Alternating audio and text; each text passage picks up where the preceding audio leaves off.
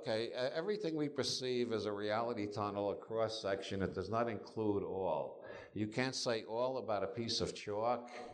You can't say all about the hall downstairs. And believe it or not, in spite of the newspapers, you can't say all about Soviet Russia. You can't say all about Nicaragua. You can't say all about the Christian religion. You can't say all about the history of Hinduism. You can't say all about anything. There's always more that can be added because all of our reality tunnels are pulled out of an infinite flux that doesn't seem to have any end. And its aspects, even if it is finite in space time, its aspects are infinite. You can always notice more aspects, especially if you get new instruments.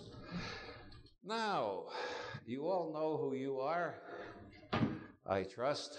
Is there anybody here who has serious doubts about who they are? Uh, you came to the right place. You say what the time, clock time? No. No, I am trying to break you of the habit of relying on artificial uh, standards. I want you to realize you are living in your own reality tunnel that you are creating, and uh, you got the, the the mechanical time on the watch is totally irrelevant to your living experience. What you all just experienced, except for the lady who had three minutes, uh, was the activities of the short time mob. Uh, the short time mob are extraterrestrial invaders who were discovered by William Burroughs one day in Tangier.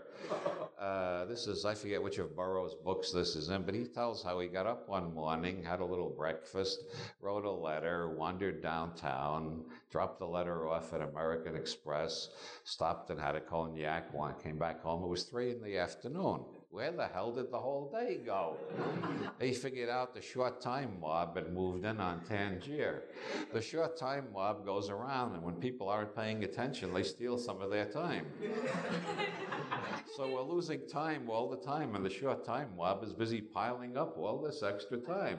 They may live forever because all the rest of us are letting our time be, be stolen away because we're not paying attention. If you paid enough attention, your reality tunnel would get bigger and bigger and more and more complicated until finally you'd start sounding like an acid head. Everything is uh, everything, you know? Uh,